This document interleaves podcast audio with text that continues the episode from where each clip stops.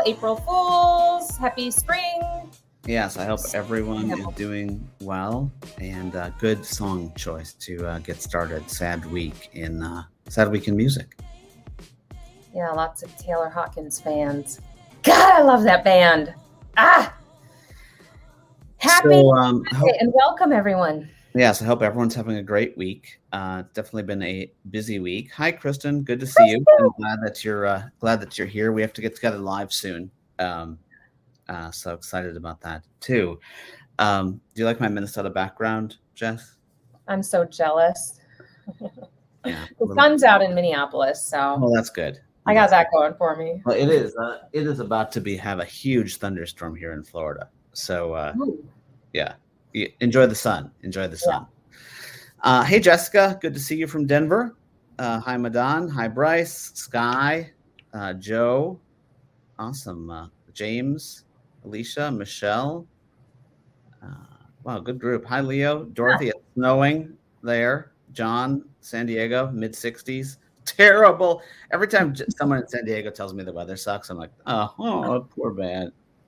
He loves the hairstyle. I wonder whose hairstyle he's talking about. I think it's yours, Jason. Mine? Yeah. I hardly have anything I can do with my hair. Like what? That's you. You're usually the one that gets the hairstyle. That's not me. Yeah. So great to be. See? Wow. Ooh, Jason. Yeah. Whenever that just made my whole day. If Chuck Morris flirting with me, it's a good day. So once again, thanks for everyone for being here. Wow, episode number 106, I believe, of our series here, which is great, and have a really, really cool guest today that I'm so excited to talk about. Jess, I was thinking, do you ever listen to the Senseless Podcast? No, should I? Okay, so the Senseless Podcast, what they do, here's what I think we should start to do. Okay. I'm not sure hopefully the community will still show up, but one of the three people on that show actually pick the guest, arrange the guest, yeah. And then the other person guesses the guest. Oh my God, I love it. Yes, we're going to go over 1,900 people today, and we will be over 2,000, yes. But they pick, it's a surprise. So, 1 week I could pick the guest and you'd be surprised. Oh, my God. I would love it. The next week you'd pick the guest and I'd be surprised when they get my video. But it sounds like kind of a fun thing to do. Totally. I don't know if we'd pull it off, but I don't think we don't really have the handlers that they do, do all this stuff, but we may be able to do it. I love it. And I also, I'll invite you again to suggest guests for us. If you guys want to invite someone, this is for you. This is a community. Or you, or if you just want to come on. My favorite thing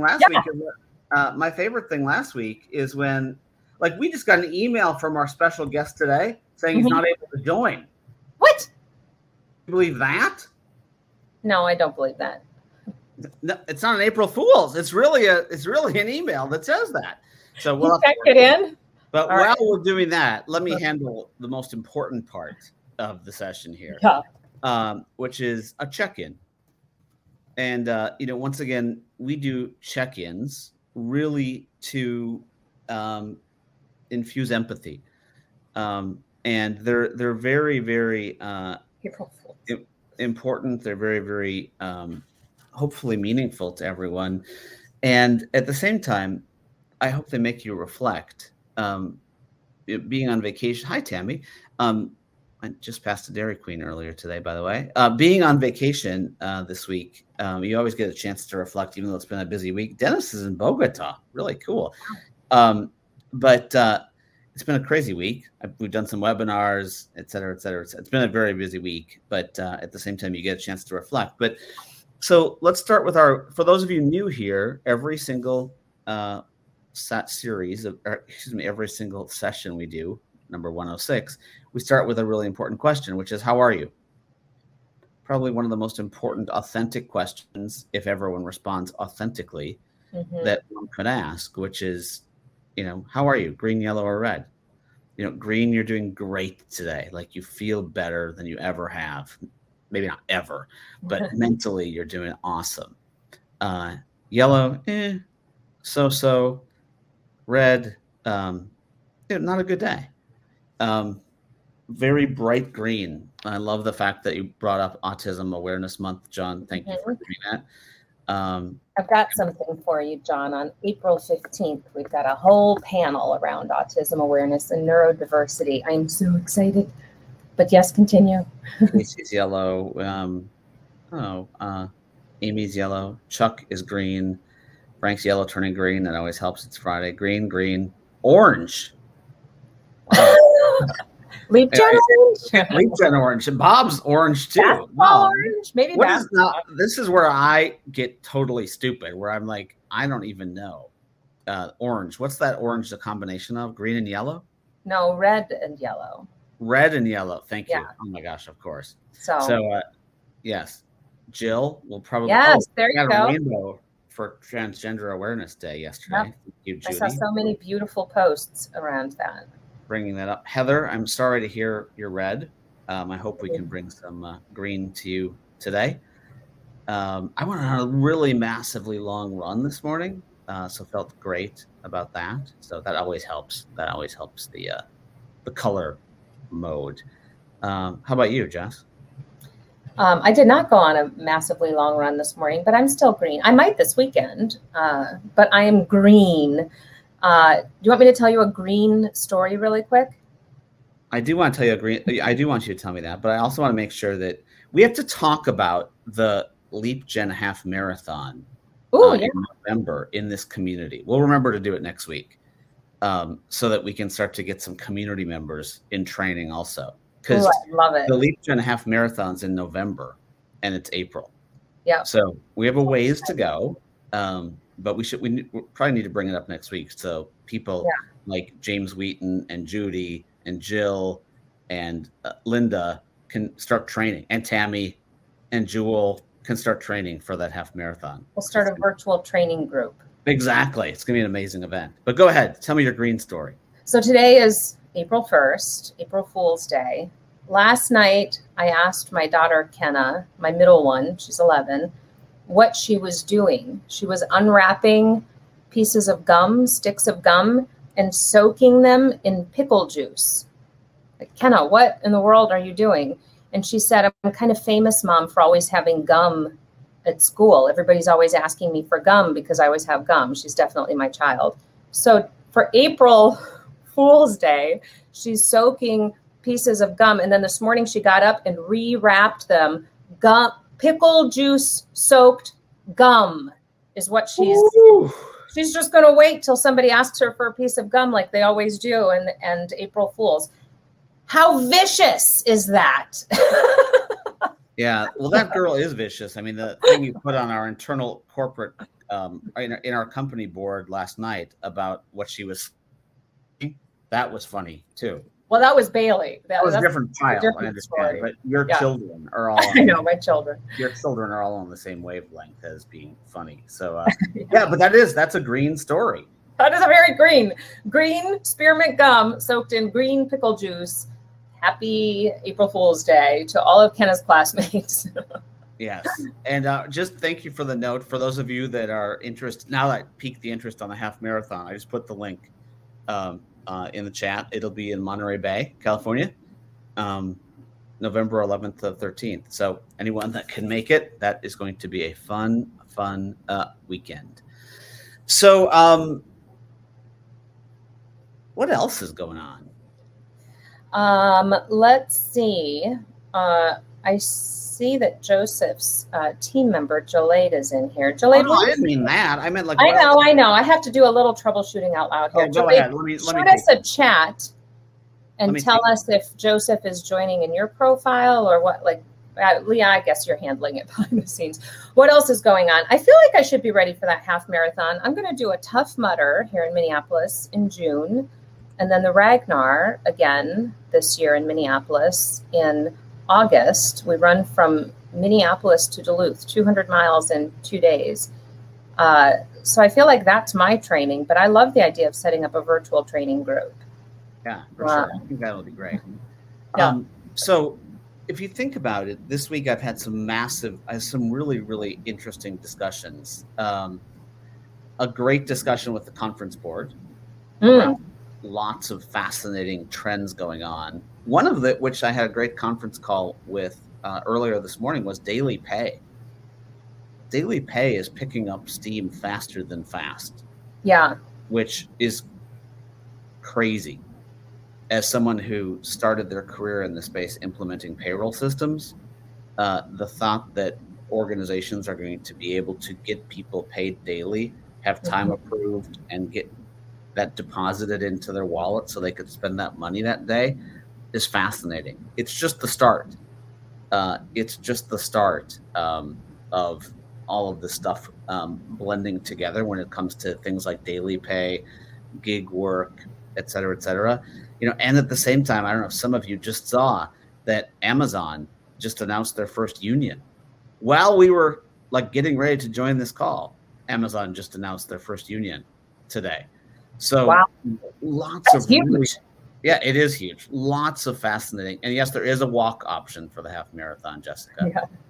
But lots of things. Steve just said we just implemented daily pay. It's so popular with our employees. Great for recruiting. It's turning into one of those things. Whenever we work with clients, we always say, "What do you want to be great at, and what it's okay at?" You know, we in the past we haven't said, "Hey, guess what? You want to be great at payroll." But payroll, on a daily pay standpoint, is turning into a competitive differentiator, which is fascinating. Chuck said, I simply can't understand daily pay and complications with taxes. Yeah, Chuck, you're like me. I mean, you and I grew up together, Chuck. Yeah, it's crazy. But at the same time, it's truly happening. And it appears to be a wave that's going to continue to keep going. Dorothy, sorry. Wow, I am all over. Dorothy just said, amazing. I got in touch with Katerina after your session. I'm running a career mentoring event for Ukrainian refugees on the 14th. Did tag LeapGen on LinkedIn. Oh, Dorothy, you just Dorothy, I am teary today, just for the record. And you just brought on more tears. So thank you, Dorothy, for doing that. We really appreciate that. Yeah, and the daily pay thing is going to be fascinating. Jesse, welcome. Good to see you. I don't know where you've been. We've been missing you too, but worried that you're back. I'm worried about the financial stability of people that need daily pay. Kelly, great thought. Sky, we have a version of it through Ceridian Dayforce, and it's seamless. And once again, it's really, really interesting to see that that's becoming the trend. And I don't know. But I think it's going to be more of a thing going forward than anything else. The other thing I'll just share, Jess, sorry, I don't mean to banter, but nope, I love it. I don't think you and I have talked all week, so this is probably. I know. I had a great conversation with someone about HR in the metaverse, and it's going to be an interesting topic because the metaverse is nothing more than this marketed, branded Web 3.0 thing that thinks about how do we create employee experiences and communicate with people that aren't right in front of us in real life. IRL, Jess. IRL. So if you think about it, one of the things that's amazing is that a primitive Zoom call today where all of us are looking at each other and using the chat, that is really first generation metaverse. Yeah. And all of the people are like, oh my God, the metaverse, it's never going to happen. It is happening. Video interviewing was probably even before that first generation metaverse. What we're going to see is just a continuation of how does that work into our daily lives. It doesn't mean we're going to get rid of people, like interaction and skin touching and all that other stuff. But what it does mean is that we're going to think about how do we drive work to be done in a more efficient, effective way. And, this is probably a whole different session, Jess, we can do on this. But, don't forget that we are all living in that world today. Yeah. We are Generation Meta. Thanks, Leo. And Chuck's comment, people will be in trouble. I mean, there's so much technology at our fingertips, but there's also so much technology catch up to do. Everything, absolutely everything, is becoming becoming or is in some version of iterative, mobile, fluid, organic. It's got to be real time or near real time. Absolutely everything to do with talent, business, and people.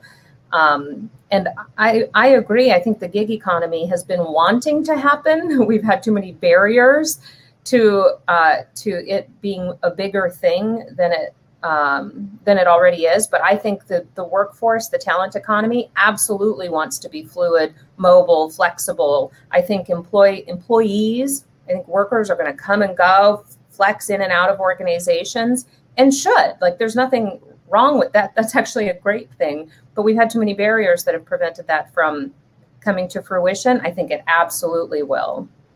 Yeah. And the thing that, Michelle, what you just wrote is so fascinating to me, because I'm trying, some people know, not everyone, that I'm trying to finish a book. And every time I think I've got the book finished, something changes, that I want to go back and revisit a chapter. So there's going to be a 2022 book, and then there's going to have to be a 2023 book, because the amount of stuff that's changing and thinking about trends, it's changing way too fast. You know, which kind of leads us to the discussion we're going to have today around data. Yeah. Because if you think about last week, and Jess did this to me earlier this week, even though I was on vacation, quote unquote, there's no such real thing in today's world. We did a webinar, and Jess introduced that word "creepy" again on the webinar. Yeah. Last week, for those of you that weren't here, we talked about creepy, and we talked about how personalization is it creepy or is it not? Heather Jystad just said, I hope I said your last name right, I apologize if I didn't, as a contractor, daily pay would be amazing. Like, to know that that's how you'd like to be paid. Yeah. And to make sure that that's how you got paid, that is a form of personalization. Now, is that creepy? Oh. I mean, no, it's meeting people where they are. And yeah, that's what's going to make Heather choose which gigs she works on going forward. So I don't think it's creepy at all. I think there are things that we can do to make things creepy, quote unquote. Heather, it was just a mistake, but thanks for the compliment. There's things we can do to be big brother, big sister, and make things feel creepy. But I don't actually believe that anything personalized or anything focused on what's going to drive Heather, in this case, that's not creepy. That's just understanding people. I mean, we could have a whole conversation around data privacy. And actually we will, as soon as Joseph comes on. Not data privacy necessarily. Why don't we ever say data freedom?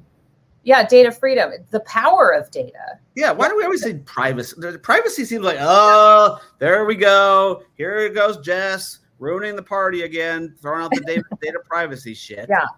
Yeah. Because that implies control and compliance. And it basically means, that means I can't do anything. Yeah. And then we're like, the employee experience isn't good. Oh, Heather left because she didn't feel like she was part of things. So, like, it's an interesting, we could do a whole discussion on both the how do you do data privacy and at the same time still leverage data to be of value to the workforce. That's a fun session. I know exactly who I'm going to bring on as my mystery guest for that one. Oh, I love mystery guests. You know, my mystery guest will be like a rocker. Like, you can do data, people. I'll bring. Yes. Yes, you have seen my T-shirt, right? That says data is sexy. You have a T-shirt that says data is sexy. I'm so jealous. Well, yeah, but that's what I'm saying. I'm bringing on the data person. You're bringing on some rocker. You're the one always wearing the rocker T-shirt. Yeah. Speaking of data is sexy, look who's here. No, speaking of rock star. Oh, sorry. Well, sexy rock star. Our guys. Joseph, thank you for navigating. I don't know if you're here. Joe, how's the employee experience, Joseph? For which employee experience are we talking about? Just getting here. I've been trying for the last 20 minutes to get on. No, that means it's effing terrible. Sorry. I was like, why don't we use Zoom, you know? Dude, we're in the metaverse. Zoom. Come on, dude. Oh, man. You made it. Okay, now you can breathe. You're here. Thank you for... look, he's sweating through his T-shirt. Just kidding. How are you? Good. Happy Friday. Yeah. Welcome to April. Yeah. Oh, look at, see, we're already getting suggestions for more mystery guests. Joseph, this is our amazing community I told you about. Isn't it? Aren't we nuts in here? I told you. I'm just saying about everything. Yeah. Joseph, do you have any tattoos you want to show? That's the hazing that Jess does. No, actually, I don't. Someone asked me that yesterday, and I was like, no, I haven't found a quote that I like enough to put it in. Somewhere here. I too. You would do scripting, words. I love that. Yeah. I'm a words person, so. Jason has data is sexy down his. No, I'm kidding. I was gonna be like, wow. At this point, you can say anything you want. It's April Fool's. Anything goes, right? That's right. Oh my God! Somebody invite somebody. We're about to hit 1900. I love this. Invite your mom, Joseph. Invite anyone. Just invite someone. Links to my my brothers and stuff. They're like, we're trying to get in, we can't get in. So I'm like, good luck. That is so weird. Yeah. Is this a broadcast April Fools? I'm so sorry about that. We usually don't have time. Yeah. I like but you're here. My brothers, they're like, we can't get in. And will you tell us your story? I loved meeting you the other day, earlier this week, and you were such a trooper. I said, do you want to come on live with this huge community? Because I just love you and you should be a part of this. So thank you for being here. Will you tell everybody a little bit of your background? Yeah, thanks for having me. So I'll start. My name is Joseph. I am one of the co-founders and CEO of Equitable. Equitable is a HR analytics company. Equitable is spelled EQTBLE. We tried to spell it the startup-y way because we didn't, the full name was taken and we had to figure out ways to be creative and buy the domain for $15. So that was what that was. I love it. But so my background, I'm from Nigeria originally. I've been in the U.S. about 13 years. But really lived in different parts of the world. And before coming to the U.S. about 12, 13 years ago. In terms of things that I like to do, I love soccer. I came to the U.S. on a soccer scholarship, so I love to play soccer. I love poker, and when I'm not doing either of those things, I'm working. I'm doing some people analytics project of some sort. So that's a bit about me.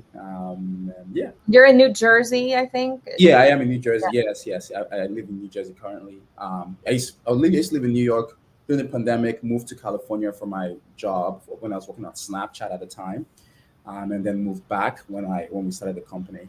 And then I was like, you know what? It's the city is a little bit too small in terms of the apartments you can get there. So I wanted more space. I was like, I'm going to go to Jersey instead. And then, so that's where I live currently. I love it. Hey, Joseph, just really quickly, sorry, I'm a little bit geeky. How do you go from you said all really cool stuff. In terms and of the next thing you said is, and in my spare time, I do these people analytics things. Right. It's just for all of you looking for something to do this weekend in your spare time, you might as well just do some people analytics stuff. How do you just decide to do random people analytics stuff? So I actually never thought I was going to be in HR or people analytics. I didn't even know what that was, 5-6 years ago. I didn't. This is literally my favorite part of the story. So how did you find us? Just decided.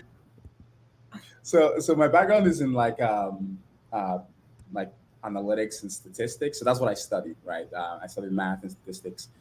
And at the beginning of my career, I had this, you have this plan and vision of what you want to do. And so I was like, look, I want to be, at some point in the future, I want to be a chief analytics officer. So let me just work in different domains as much as I can. So I worked in research. I worked in health analytics. I worked in e-commerce retail at Toys R Us. For sports analytics, I worked at Arsenal Football Club. So I worked in all these different places because in my head, that's what I thought. I'm like, okay, I can work in enough domains, and eventually, when you become this chief analytics officer, you've had enough experience. And then, at the time, I was working in the e-commerce retail role at Toys R Us, and then I started. I've been there about a year and 7 months, and I was trying to switch jobs. And then I started looking at roles, and I found this people analytics role. And I was like, what is this? Like, because at the time at Toys R Us, I was doing this, like, I was doing analytics for in terms of how people shop. So we're looking at people's shopping patterns in terms of, okay, well, for example, if a mother buys a pacifier, what are the chances that they're going to buy, you know, a feeding bottle, right? Something like that. And so we saw there was a high probability. And so what we would do is we'll put the pacifier next to the bottle in the store because they had a high chance of buying it. So we're looking at those kind of patterns of shopping. So when I saw people analytics, I was like, wow, I guess it's people's decisions. I just applied for it. In the interview process, I got the interview. And at the time, they were asking, okay, well, we need someone to build this whole people analytics infrastructure from scratch. And I just said, yes. I'm like, yeah, I can do it. Had no idea if I could do it. This was WeWork at the time. I just said yes to everything. And he believed me for some reason, don't know why. And he gave me the job. And that's literally how I got into people analytics. And then, 3 years later, I built with an amazing team. We built a 15-person team. We had built all the infrastructure at WeWork in terms of people analytics. And yeah, it was just an incredible journey. And then, years later, I'm here now, talking to y'all. So amazing. That's how that's, yeah. I mean, to be fair, there's a question for you that I just want to, this is like jumping right into the pool. Okay? I know you just got here and you haven't even gotten your sunscreen on yet, but we're jumping right in. Leo, who's one of our amazing community members, said, how do you find emotions, either positive or negative, in people analytics? That's a good question. Isn't it? Emotions, positive or negative. How do we find that? Yeah, and maybe before we do that, when you talk about people analytics, what do you mean by that? Because one of the things we talk about a lot is how do we shift from counting people to making people count? Wow. And there's a lot of people that just do people analytics, which are just counting people. Yeah. And to get to quote, which is also necessary. Oh, it's really necessary. That's where we're at in HR analytics. How do I? How's your Wikipedia page? How's the Wikipedia page on your company going to be updated if you can't count people? But how do we really make people count? Which is the next level of people intelligence. I'd say is a really fascinating discussion. And one that while you're out there on the pitch, shooting soccer balls, maybe you can think about how to solve for us. How do you know how to say on the pitch? I wouldn't know. That's like soccer stuff. Did you know that, Jason? Yes, every week, I don't know who the hell you think you're co-hosting. But I do know more. You see that? I do know more than just because you watch Ted Lasso? No, I do know more than just data is sexy. Look at that. Wayne and Sky are like, yeah, let's go. Okay, Joseph. Let him continue. While you're on the pitch. I love it. I think that's such a good question. I think for me, the reason why I, started Equitable with my co-founders, Gabe and Ethan, was really because it's for some reason, I actually started out from a somewhat negative emotion that became a positive emotion. So what that means was, we saw certain things that we did not like just from talking to people from our own experiences. And we're like, we are tired of this crap. We want to build something that would help change the narrative. That was what it was, right? Because we in the data every day. At some point, I don't know if this was a good or bad thing, to be honest, but at some point I had to divorce my emotions from the work I was doing. Because for example, let's say you saw, it could be pay inequality, or it could be promotion disparity. And you went to leadership and you said, here's what I found, and here's the things that you say, you suggest should be done or could be done. And then 3 months later, 6 months later, it's still not done. How do you, what happens, right? You're not, because you've done this work, you've seen that there's something that they can fix to make things better. But if it's not fixed, then why? What's happened? Why didn't that? And so at that point, it could kind of become this thing where you start getting just angry that things are not being done. And then it affects the work. It affects the way you show up in the company and things like that. And so at some point, I just said, my role is to find this and push as much as I can within any of the organizations that I am at to help them make better decisions about people.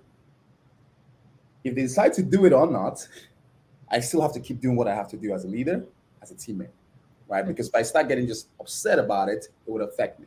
And so I had to kind of, but it got to a point where I was like, you know what, I'm done. We know what we can build to help companies, and we're going to go out on our own and do it.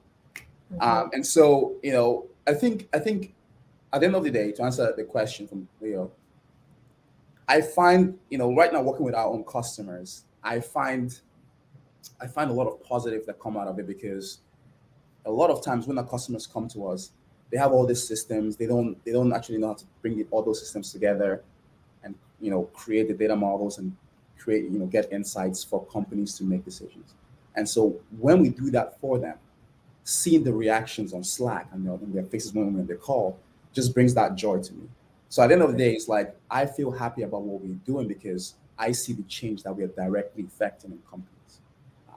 So that's how I guess that's how I'll answer that question. I love that. I love that you started a people data company called Equitable. Period. End of story. Because there is so much. Yes, we're still at a point where we're trying to get accurate headcount on any given day about our workforce. Like, unfortunately, that's the starting point. But the opportunity once you get your data in hand and in control and accurate in a timely fashion. Oh my gosh, we have so much work to do. We have so much we can fix. Yeah. We can look for disparities. We can look for inequalities, factual data-based issues that need to be addressed in our workforces. There's a couple of great comments around sentiment and experience. You can also get to the good stuff, like the meaty stuff that's a little trickier to get at. It's not headcount, it's how people feel. How do you measure and analyze that or sentiment? And Bob makes the comment, it's got to be yes, it's important to get at for lots of obvious reasons, but the anonymity, the psychological safety component of getting at that kind of information is really, really important. Are you seeing organizations getting that deep in the data and doing good stuff with it? Well, so in terms of like getting deep into the data, maybe there's like, I don't know, 10, 20 companies in the world that are really like doing a lot of the advanced analytics. Mm-hmm. What we find is that, like, at least from our own, just from what we've built and how we talk to companies, what we found actually is that most companies right now, because if you look at it, just like the analytics is still relatively new compared to the rest of analytics, like marketing or product analytics or even health analytics, right? There's a lot of things that are way that you've been using analytics for quite a while compared to analytics in terms of how we use it today. And so most companies that we find are actually still at the crawl, jog phase of the people analytics side. So I often find companies say, I want to do this attrition forecasting. Mm-hmm. And I ask them, what is your attrition rate? Or how many employees do you have? They don't even know that. So I'm like, you know, I think, so the whole ML and all that stuff sounds like pretty sexy. And it's like, yes, you know, it's so great. We can do all this. And everyone that's selling products want to add, oh, we do ML too. And do all these people, all this advanced analytics. The truth is most companies need the basics. And that's what we find right now. So, and so we're helping companies have those basics. And then over time, once you can answer those basic questions like that, just really quick, you can get to those basic questions. Then you start to now go into the more advanced analytics. So that's what we see. I could, maybe other people see something different, but from a ton of conversations, most companies just need that initial foundation before they go into the advanced analytics. Yeah. Bob is asking about social insights. So there's the data that's readily available that just needs to be collected, stored, normalized, you know, all the basics around data, kept, you know, security, privacy, all of that stuff. But what about the data that's out there that's public and available to be sort of picked up and collected? Any thoughts on that? I mean, yes. I mean, so there are. So, for example, one of our partners that we work with, actually, they just got acquired recently, and what they do is they provide benchmark information for diversity, and how they do that is really by just using the LinkedIn APIs, really. So there are things like that that help you with benchmarking. So if you're trying to see, okay, well, here is my internal benchmark, but how do I rank against this industry or this set of companies? Companies like that help and give you, if not, and it might not be like 100% accurate, but at least from a directional standpoint, those metrics are there. Now, when it comes to things like, let's say, your time to fail, candidate funnel, well, those things are not available. You have to create a benchmark, which is what Equitable is actually doing. We are creating an Equitable benchmark to actually deliver those kind of metrics that are not available, like things like time to hire, time to fail, candidate funnel, diversity metrics.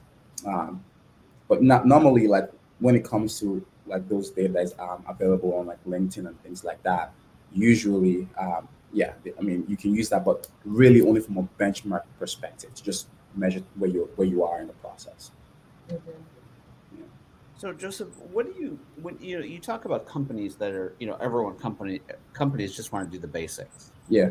What do one of the things that people ask about a lot, and it came up in a webinar that Jess and I were doing yesterday with an employee experience organization called Applaud, is, giving managers data, and who do you give the data to in most of those companies you're talking to? So like when you say people analytics, do you find that most of them are doing people analytics for the HR function? Mm-hmm.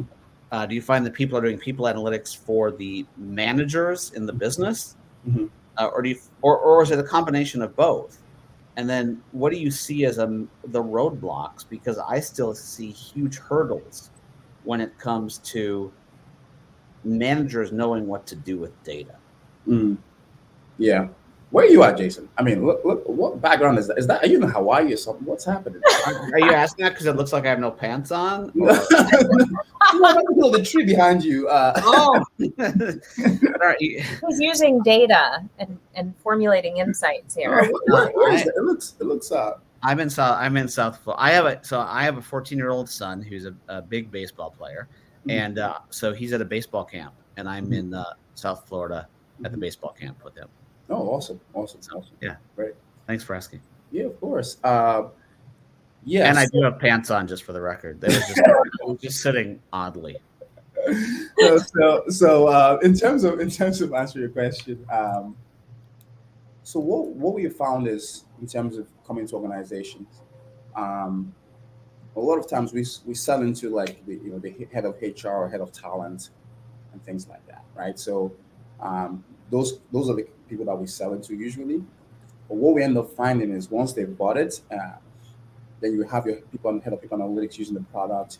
You have, obviously like your people partners starting to use the product to help the different organizations that they support. Additionally, we've seen certain companies now start to now hand it over to like certain top line like managers or like directors. So. One of the companies that we work with, they actually, they had the CTO requested for all his directors and VPs to have access to the tool, so they can also see their own organization as well and understand what's happening there. So yeah, I mean, at the end of the day, the tool is for decision makers to make, to be able to have the insights that they need to make decisions. That's it, right? And so the decision makers could be from the CEO, CHRO, head of talent, head of DEI, head of people analytics, all the way to managers that manage, a good amount of people. So we've seen that at the end of the day, it's just empowering people to have the right insights to make the best decisions for their teams. That's kind of what we see. Mm-hmm. Adam, do we want to unpack this one? So while you were still trying to get in, Joseph, we were talking about creepiness, like when you can't or don't control your data, mm-hmm. and you receive hyper personalized experiences because your data is out there. I mean, the best example of this is always, I look for a pair of Air Jordans for my 12-year-old on one site, and now Air Jordans follow me across every device, every browser. I can't stop seeing ads now for for Jordans. Yeah. So that's a pretty easy example, but there's other examples of where your data is out there, right? There's tons of data about us out there. We have like literally no idea how much data is out there about us. Yeah. And Adam is sort of begging the question of the future Web3 and blockchain and control. Mm-hmm. Control to stop the spread of data. Is that the goal? Stop the spread of data, or give us control of our own data? Thoughts on that? I mean, it's already happening, right? Like with GDPR, right? Like in Europe and stuff, right? Like, if, for example, you could apply, or you were an employee in an organization. I mean, that happened all the time when I worked at WeWork, for example. Someone applies and maybe they don't get the job. They can literally just say, hey, can you remove my data from your system? And then we have to, from a GDPR standpoint, we clean the data. So the person can literally reapply again, and we don't have any record of that person, and go through the process. Mm-hmm. So those things are, I think more and more from a security standpoint, for Equitable, right? Security is one of the first things that we've invested in. And so I think more and more, North America, US, we can adopt some of those kind of those practices as a whole, right? And so I think there's a lot of good things when it comes to GDPR, because yes, like I think people should have more control over how the data is used. I think in addition, in terms of within companies as well, I think companies have a duty to establish trust with the employees, and at the same time make sure that employees understand what data is had about them and what they intend to use that data for, right? So for example, in companies that I've worked at, when we run a survey, we have the questions. Here are the survey questions that we're asking you. At the same time, one thing that our head of DEI made sure that we did, and our legal team, was state what we're using the data for when we collect it from the survey, and stick to that. We can't use it for anything that we didn't state in there. We're gonna gather this survey data and we're gonna do XYZ analysis and then deliver it like this, right? And to a point whereby we even had thresholds whereby you can report on teams less than 5 people. So that way you don't have the ability to cut down the individual. So you're looking at it more holistically in terms of what's happening. So there are a lot of things you can do with an organization, from GDPR to even just day-to-day operations, like what I just mentioned, that can help, develop a better just data culture within organizations as well. Mm-hmm. Here's what I love about our space, this industry, this HR people, sort of space and tech and all of that. We borrow so much from outside of HR, and it's like I hope the laggard, the lagging time sort of minimizes, because it takes too long for some consumer marketing, consumer data, consumer experience, all of that stuff finds its way over into the organizational people side eventually, but this is just people stuff, consumer data, how we shop and operate and behave as consumers. It's exactly like we're the same person. It's exactly how we shop, apply to jobs, operate, experience things within the workplace. But it takes so long for some of these same concepts to make their way over into the company side, into organizational practices and HR and people stuff. Yeah. So your example, like this whole thing around data and personalization, your example earlier when you were at Toys R Us, if I buy a pacifier, I might also buy a bottle or something. Mm-hmm. Like that same stuff can be applied to make things more useful and helpful to employees who are trying to navigate work systems, get their job done, look for information. If I apply to this job, maybe I'm interested in courses related to that can help me upskill. So I think it's all in the application, and like if it's useful, if it's relevant, accurate, useful to me, if it actually makes my life easier and better, if it's fun, if it's all of those things, if there's value to me, I'm probably going to be more than okay with using data for good. I think it's data for good, right? Always, it has to be. Otherwise, why do it? Like that's literally for good, right? Like we've done things like that, like. From my prior roles, we're looking at, so for example, let's say there was attrition, you start to see a trend in attrition. Okay, someone left the team and, the exit survey said maybe it was a manager problem. But prior to leaving, the engagement score dropped X amount of points. Then you see that the second time someone's score drops X amount of points, after a few months they leave. State the same issue. the third person's points drop. Well, like you've seen, okay, well, these have two, three people. Clearly, there's a trend here. Let's address that. Is this a bad manager? Mm-hmm. Do they need training? Do they need, what should we do here to fix this, right? Yeah. At the end of the day, the point there is you want to make sure that the people that work in your organization are having a good experience. I mean, people spend, what, 8 hours a day, 10 in some cases, 12 in some cases at work. Of course, they should be having a good experience if they're there, right? They spend a good chunk of their lives there. And so people analytics, in my own opinion, is to help people have a good experience at work. That's it. At the end of the day, that's it. And the good experience could go from engagement, could go from pay. I mean, why would a woman be working in an organization doing the exact same job, exact same role, exact same level of, and then is earning 50K less than a man doing the exact same job? It's like, how is that fair? And if they find out, how does that affect their psyche and their own experience at work? Mm-hmm. That is a very good question, Joseph. Why does this happen? But is that fair? It's not, like, right? So at the end of the day, it's the point of people analytics should be to help employees have good experiences at work. It's always has been and always should be better for good. Yeah.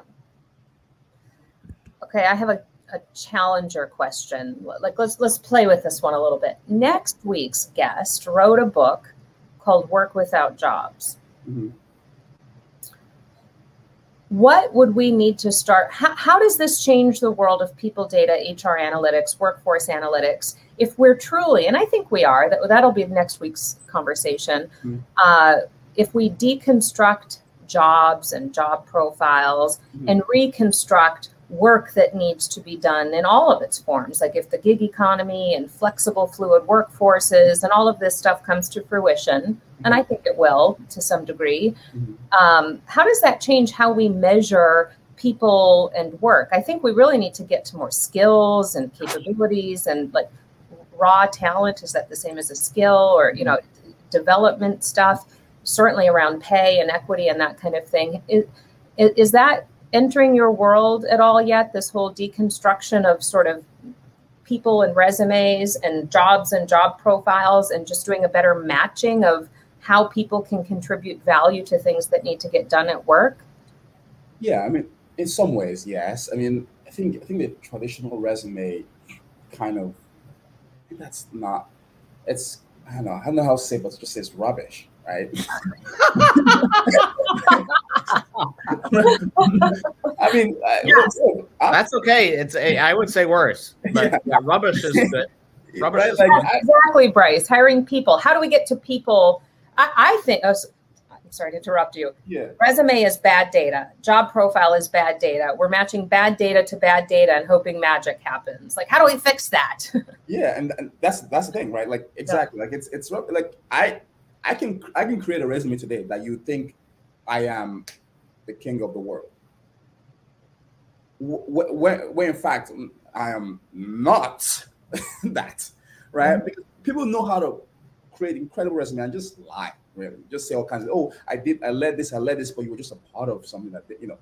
So going away from that and saying, here, you know, one of the things that people can do is, you alluded to that, Jess, skills. We need this role, and here are the skills that we need, right? So maybe removing the whole like, oh, here's what you did, more like, okay, well, what skills are needed? I need someone that can write this code, this code, this code. And even if you can't, do you have the appetite to learn it? We can teach you, something like that, right? So moving away from resume-based hiring to more of the skills-based, more of the not soft skills, because communication is not a soft skill, it's actually crucial. I think just were you the one that said that to me recently? You might have been the one that said that to me, and I think I stole that from you. But maybe, I don't know. If it was good, I'm sure I said it. but it's like things like, oh, communication. And so going away from just the whole resume and profile to more of like, here are the skills, here are the expectations for the role, and here are the skills that we're looking for, and then going off of that. I think that's just one way. It's an incomplete answer by any, like, if you look at it, but that's just one way I can think of. And then in terms of how job descriptions are written, also can affect. I mean, we've seen this research that says sometimes send job descriptions just prevent women from applying for those jobs. Like, so when they see some jobs, you're like, oh, okay, that's not for me, right? Or things like that. And so removing the whole typical way of writing job descriptions, that's one way that you can actually start moving towards things that need to be done, as opposed to just like, show me your profile. So yeah. Joseph, I have to ask you this question. And once again, so I'm older than you. I don't know. Let's just say yes. So I've been working on this my whole life. Yeah. So one of the things that I'm wondering is, do you see so since I've been working on it for my whole life, I probably failed since it's still 30 years and we're still doing the same thing. But do you see people maturing? Do you see people advancing their thoughts in how to use data to better understand the value that people bring to work? It's a really big question, but it's one that I leave, every night thinking about, like, did I impact that at all? Yeah, I guess not to answer a question with a question, but have you seen, and this could be for Jason Jess, but in your lifetime,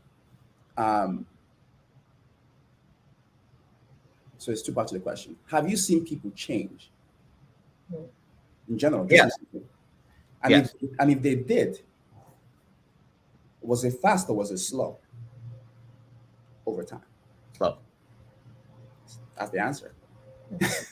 All right. So can people change? Jess, what is your answer to slow? That? Nothing ever happens fast enough for me. Slow. Come on, let's go. Let's fix pay. Let's treat people like humans at work. That's the thing. That's it. I mean, I think the thing is, and Joseph, maybe just add on to where you're going. I think people can change faster than organizations. Yes. I think people's mindset can change faster than changing the course of the Titanic per se.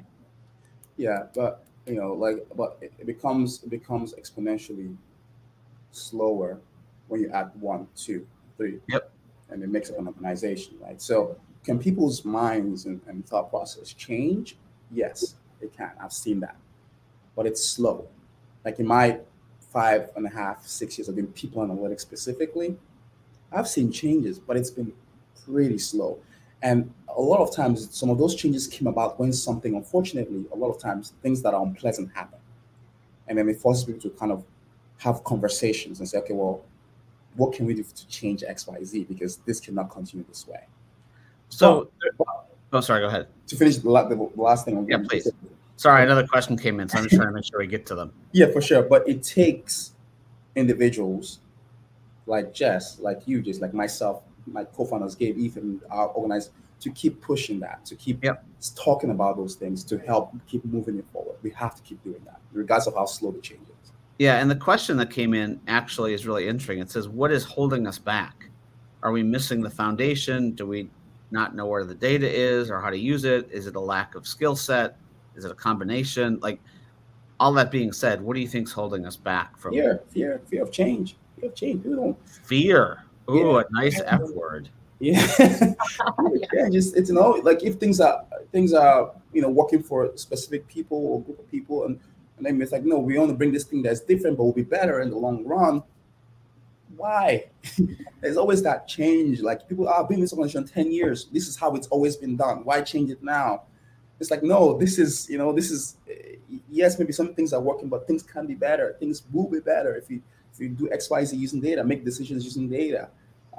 And so I think that's just the biggest thing I see. It's things have always been this way. Why change it now? I am uncomfortable with this. And that's why. That's what a lot of times, and people that are uncomfortable a lot of times are in the position of decision making and leadership, and so that's why it takes time. So, yeah, that's the simple answer. Well, and just really quickly, I mean, the other thing that just really quickly, Joseph, is that Wayne, one of the brilliant minds in the space, who's been in the space for 30 years. Mm-hmm. Oh, an old man, says he's felt like he spent the last 30 years just moving data to a new home. mainframe to client server to intranet to internet. Yeah. You know, same data. We're just storing it in a different technology. Do you see that a lot? Oh, yeah. I mean, even in the last few years, like, we've changed. You know, you have like you have Postgres and Redshift, and it's like Snowflake. And it's, you know, there's always move. There's always that. Like, there's always that. At the end of the day, it's, you can move whatever systems, you can do whatever. But what we try to do is take that data wherever it's at and make something out of it and insights. So for me, I don't particularly care in what system it's sitting. What's the point of the data if I can't use it? It's like that guy that had like he has so much crypto, but he lost his key and he's not found it. It's like he has all this crypto, but he's not able to use it. He's not able to spend it. Well, what's the point of having the money? You know what I'm saying? Like, so it's like, what's the point of having the data if you can actually use it to make decisions, to make better decisions for you? So. Torin, you probably hit the nail on the head. Change also threatens the system, the social structures, the norms that we've become used to and that have in place. And if they benefit you, if that system and structure benefits you, of course you don't want it to change. Yeah, I know. Why would you change that, right? Like, it's that whole, yeah. I'm so glad you made it through the Crowdcast hoops, Joseph. You are part of the change movement, by the way. People like you who stumble into the HR space, Nigerian soccer players who say, you know what? I think I want to create a people data organization called Equitable to fix this shit. That is part of the change movement. I so appreciate your voice and your perspective and your work in this space. Thank you for joining us in this crazy HR space to do some good work.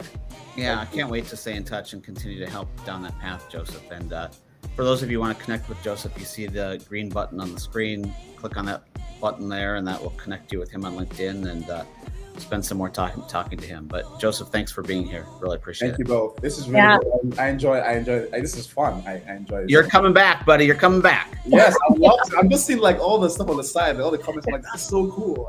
I know, isn't it? Yeah. Okay, talk to you later. Have a great weekend, Joseph. Thanks, everybody. Jess, next Friday, same place, same time? Same place, same time from Vail. But yes, and we've got Ravine, we've got Work Without Jobs. Bob, you're going to love that conversation. Deconstruct everything. It's going to be amazing.